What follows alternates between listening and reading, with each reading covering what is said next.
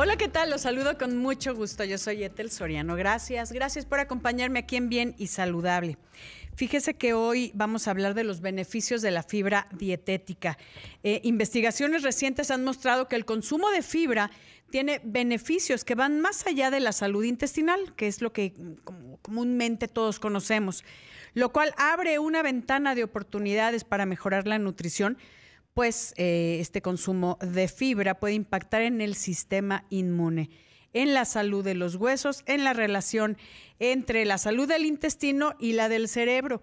Eh, recuerde que al intestino se le llama el segundo cerebro y en el nivel de colesterol también en la sangre y en el peso corporal. Y para hablar de esto, le doy la bienvenida a Rebeca Leiva, especialista en obesidad y sus comorbilidades, directora de la licenciatura en nutrición y bienestar integral del TEC de Monterrey. ¿Cómo estás, querida Rebeca? Tel. Bien, gracias. ¿Y tú? Muy bien, eh, muy interesada en este tema porque yo creo que sí debemos de cuidar nuestra salud intestinal eh, por todos los beneficios que hay. Comentábamos eh, acerca de, bueno, de, que le llaman el segundo cerebro, ¿no? A todo lo que hay en el intestino. Eh, hay un impacto muy importante con el sistema inmune que necesitamos que nos platiques y cómo mejorar esta salud. Em, hay, hay una cosa que se llama intestino permeable, que también me gustaría que nos comentaras de qué se trata y cuáles son los problemas que nos da al no tener una buena salud intestinal.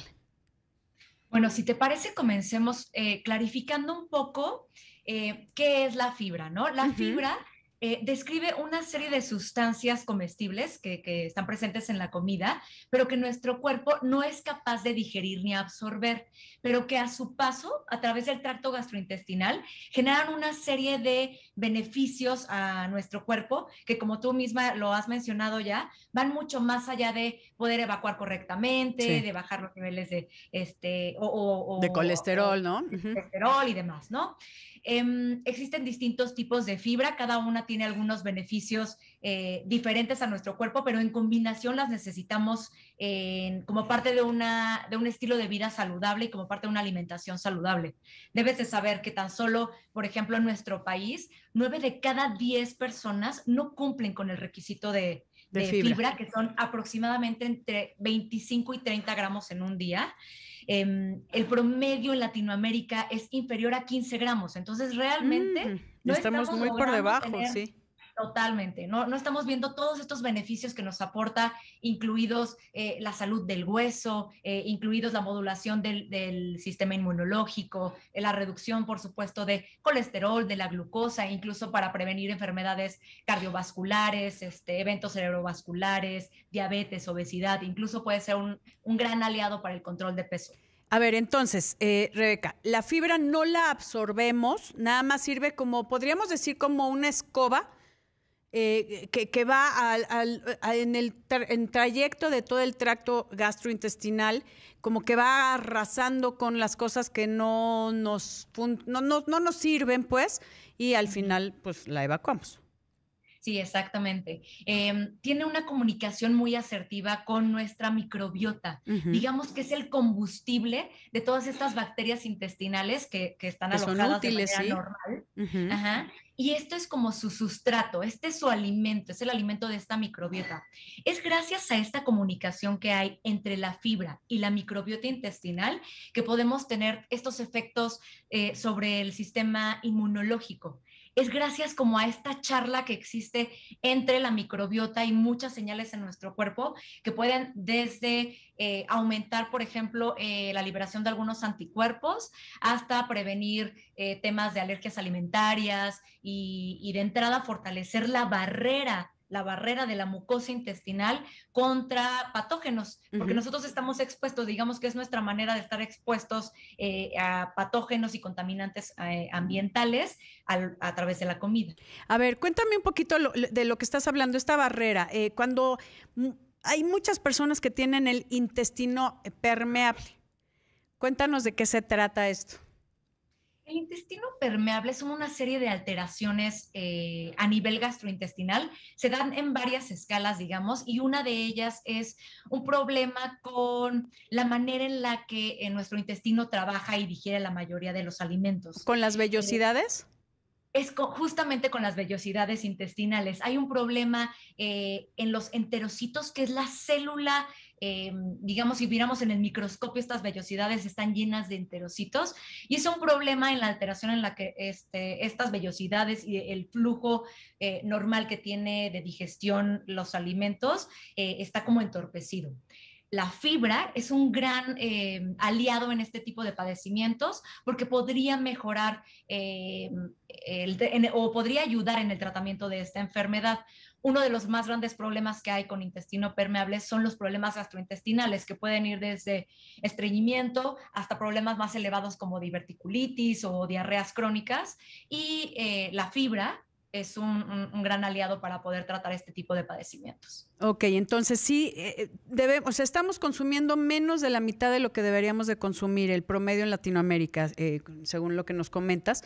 Ahora, ¿dónde encontramos la fibra? ¿En qué alimentos? Porque hay mucha gente que dice, a ver, me voy a, comprar y el psyllium, ¿no? Este que, que todo el mundo de repente hace, pero no usan el agua adecuada, entonces luego sirve como tapón. Eh, entonces, ¿cómo combinamos y en qué alimentos encontramos la fibra? La fibra dietética que nos ayuda a hacer como este arrastre y también a incrementar esta comunicación entre nuestra eh, microbiota y, nuestro cuerpo para estar bien. Pues mira, em, de verdad que eh, hay distintos tipos de fibra en una variedad extensísima de alimentos, pero para ser más concretos, podemos encontrar una buena fuente de fibra en las frutas, sobre todo en aquellas frutas que conserven su cáscara. Em, ¿Y qué cantidad también es importante? Sí. Eh, frutas tendríamos que estar consumiendo entre dos a tres tazas durante un día. Dos a eh, tres tazas hablando de la fruta. Perdóname, este, Rebe, me tengo que ir a una pausa, pero regresamos con esto. Ahorita hablamos de la fruta. Dos a tres tazas sería lo indicado porque estamos muy por debajo de nuestro consumo. Vamos a una pausa y volvemos con más. Recuerde que estamos también a través de imagen Multicast, canal 3.4 de televisión abierta 162 de Sky. Regresamos. Las uvas de California son de temporada entre mayo y enero y están disponibles ya en México en los supermercados. El 99% de las uvas de Estados Unidos se cultivan en California. Las investigaciones muestran que las uvas apoyan a la salud del corazón, cerebro, colon, piel, entre otras muchas eh, bondades. Las uvas son un excelente snack entre comidas. Las uvas también están llenas de antioxidantes y polifenoles que ayudan a la circulación, metabolismo de la glucosa y a evitar la inflamación. Uvas de California.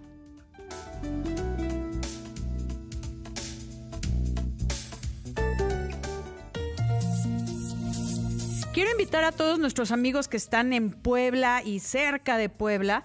Este eh, viernes 29 de octubre estaré en un evento, es, un evento muy pequeño, estamos hablando de 30 personas donde estaré compartiendo eh, pues temas sobre eh, prevención. Recuerde que todavía estamos en el mes de prevención y del mes rosa de cáncer de mama, donde también tendremos la oportunidad de platicar con un médico, de hacer una ceremonia del cacao.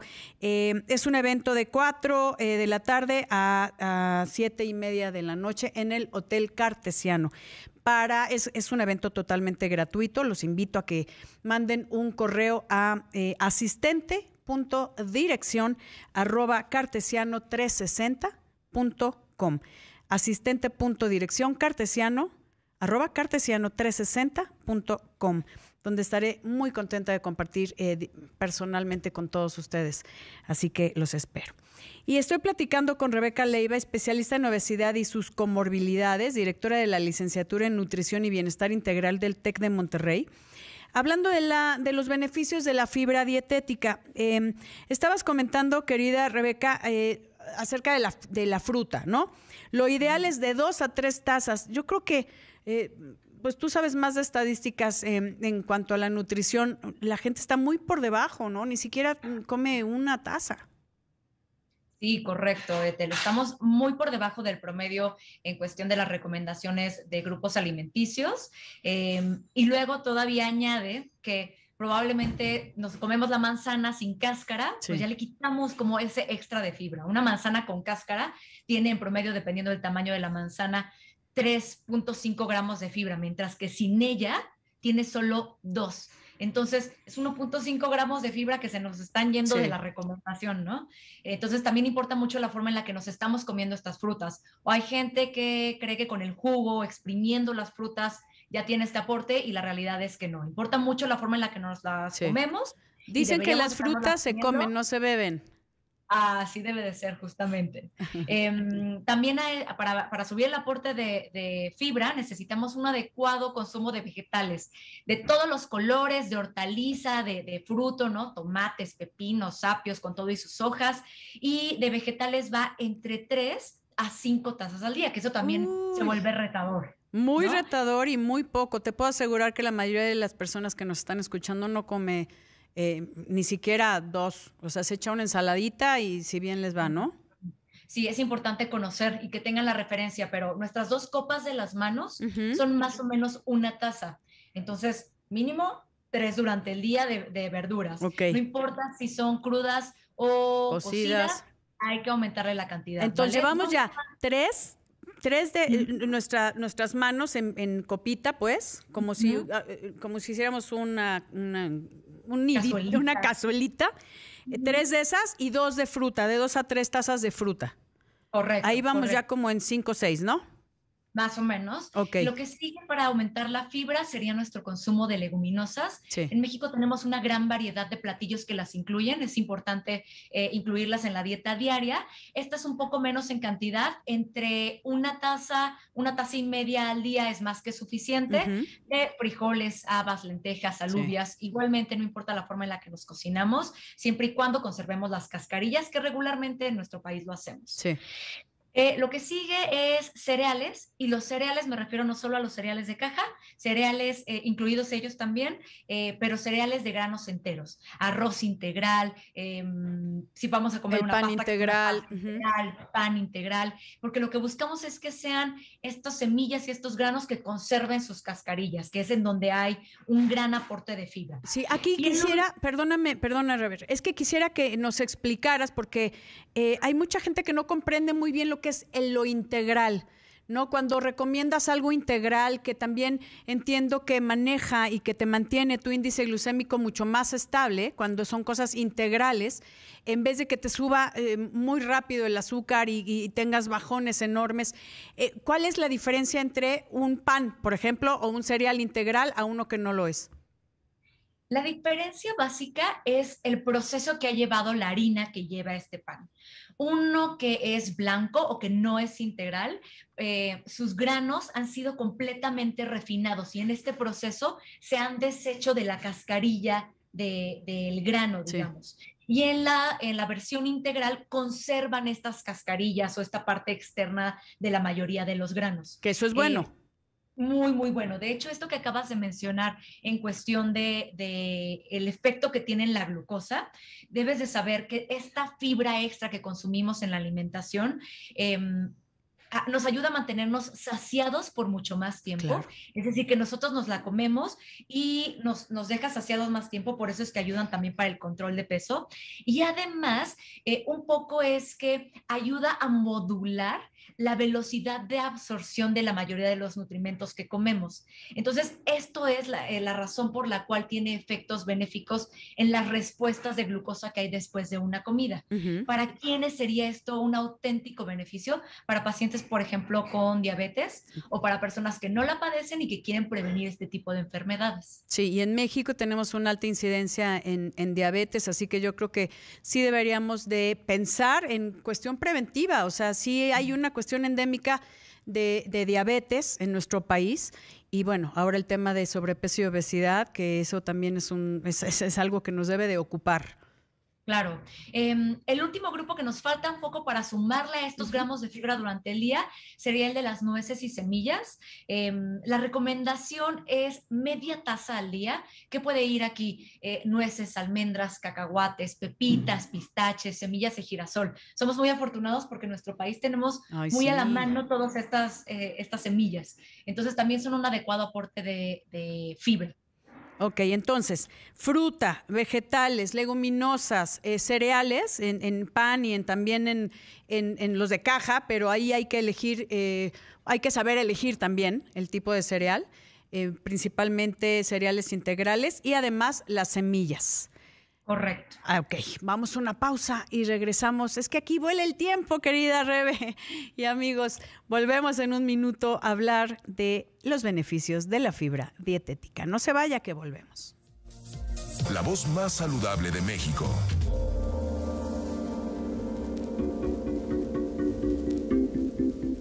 Déjeme decirle que el próximo primero de noviembre, Grupo Empresarial Ángeles inaugurará su nuevo hospital Ángeles Universidad. Aquí la información. El primer día de noviembre iniciará operaciones el Hospital Ángeles Universidad, el cual contará con la tecnología más avanzada y la atención de más de mil especialistas de la salud. Así lo adelantó en su cuenta de Twitter Olegario Vázquez Aldir, presidente ejecutivo del Grupo Empresarial Ángeles. Este complejo forma parte de un programa de expansión y desarrollo sin precedentes en la historia de la salud en el país. Con una inversión de 16 mil millones de pesos, se equipan, renuevan y amplían los hospitales más icónicos de este grupo empresarial, Pedregal, Monterrey, Interlomas, Puebla, Apoxpa, Culiacán, Mosel y Lindavista. Asimismo, se encuentran en construcción tres nuevos complejos hospitalarios, dentro de ellos precisamente el de Universidad, con los cuales se consolida la red hospitalaria líder en el país, con 32 hospitales que conjuntan más de 20.000 especialistas de la salud y se generan 10.000 empleos directos. En particular, el Hospital Ángeles Universidad, cimentado en 45.000 metros cuadrados, se generarán 1.000 empleos directos y se contribuirá al desarrollo de la zona ahora que inicia la superación de la pandemia de COVID-19. Contará con 100 camas y 150 consultorios en los que se ofrecerá atención médica con tecnología de vanguardia. Para la construcción de este nuevo hospital se destinaron 2.200 millones de pesos. Con esta inversión no solo se da continuidad a la expansión del grupo empresarial Ángeles, sino se concreta el compromiso de Olegario Vázquez Aldir de convertirlo en uno de los motores que permitirán aliviar la crisis económica y de empleos que el país está en proceso de superar. Imagen. Y seguimos aquí en Bien y Saludable hablando de los beneficios de la fibra dietética con Rebeca Leiva, especialista en obesidad y sus comorbilidades, directora de la licenciatura en Nutrición y Bienestar Integral del TEC de Monterrey. Hablando de esto, eh, nos estabas comentando de que estamos muy por debajo del consumo recomendado de la fibra dietética. Eh, debemos de consumir eh, fruta de dos a tres tazas, vegetales también, unas tres tazas. Eh, leguminosas, eh, semillas, cereales en todo su contexto. Así es, así es, Etel. Eh, y los beneficios que vamos a obtener de este adecuado consumo justamente van a ir más allá de la salud intestinal, que creo que todo mundo ubicamos muy bien. Sí. Eh, para el tema de salud ósea, está probado que la fibra ayuda a mejorar la absorción de calcio, con esto el fortalecimiento de los huesos y la calidad ósea, eh, con el sistema inmunológico, como bien ya lo habíamos mencionado. El colesterol, ese también está muy, muy establecida los resultados en los estudios. Justo, justo baja eh, los niveles de colesterol en sangre, ayuda en el tratamiento de eh, hipercolesterolemia, que son estos, estas cifras elevadas en sangre. Entonces, que bueno, son nuestros aliados, de verdad, no solo para el tema de salud intestinal, sino también para todos estos otros beneficios que se escuchan más reciente, pero que, que han existido por largo tiempo ya. Sí, hablando de los cereales, que, que hay, hay mucha, mucha variedad de cereales. Ahí que, ¿cómo elegimos el mejor, porque hay unos cereales que sí son como muy, muy integrales, que sí deben de estar combinados con, con agua, ¿no? Con el consumo adecuado de agua. El consumo adecuado de agua se tiene que dar, digamos, si se está cubriendo la recomendación de fibra en general. Sí. Eh, entre un litro y medio, dos litros de agua durante un día es más que suficiente. En realidad no es que la fibra exija mucho más, es un poco em, literal como parte de, la, de las guías de alimentación saludables. Em, para la elección de los cereales, simplemente hay que ver esta cantidad de fibra que tienen dentro de sus carbohidratos. La fibra eh, por sí sola es un carbohidrato, entonces hay que fijarnos muy bien en las etiquetas nutrimentales de los carbohidratos totales, cuántos de ellos corresponden a fibra. Y esto es lo que queremos buscar, la mayor cantidad de fibra, comparar eh, lo, que nos, lo que estamos viendo en el supermercado y demás, e intentar elegir eh, aquellos que se ve en donde se ha conservado, digamos, el grano entero. Dime una cosa, eh, Rebeca, ¿cómo, ¿cómo sabemos leer estas etiquetas? Nos queda un breve minutito, pero ¿cuál es el, el número indicado de fibra que debe de contener un cereal dentro de estos carbohidratos totales? Varía, varía durante de, producto a producto. En general, tiene por encima de un gramo por porción, por porción de una taza, podríamos estar hablando que es un producto que nos conviene. Eh, regularmente va entre 1 hasta 8 gramos de fibra por porción en los cereales. Eh, si hay alguna de estas cantidades en los cereales que estamos consumiendo, es más que suficiente. Ok, entonces un gramo por porción hablando de fibra hablando de fibra, que esta lo, lo, encontramos dentro de los carbohidratos totales en la etiqueta nutrimental. Perfecto, que después deberíamos de hablar de eso, de cómo leer etiquetas, hay que aprenderlo por nuestra salud. Pues ya está, está la invitación abierta, querida Rebeca Leiva, quien te agradezco muchísimo que nos hayas acompañado aquí en Bien y Saludable. Muchísimas gracias. Les dejamos nuestro curso gratuito online, Fibras Dietéticas, beneficios que van más allá de la salud intestinal, para que puedan seguir profundizando en todo este tema de la fibra y sus beneficios. Lo pueden encontrar en el Instagram de arroba wellbeing.latam. Perfecto. Eh, gratuito.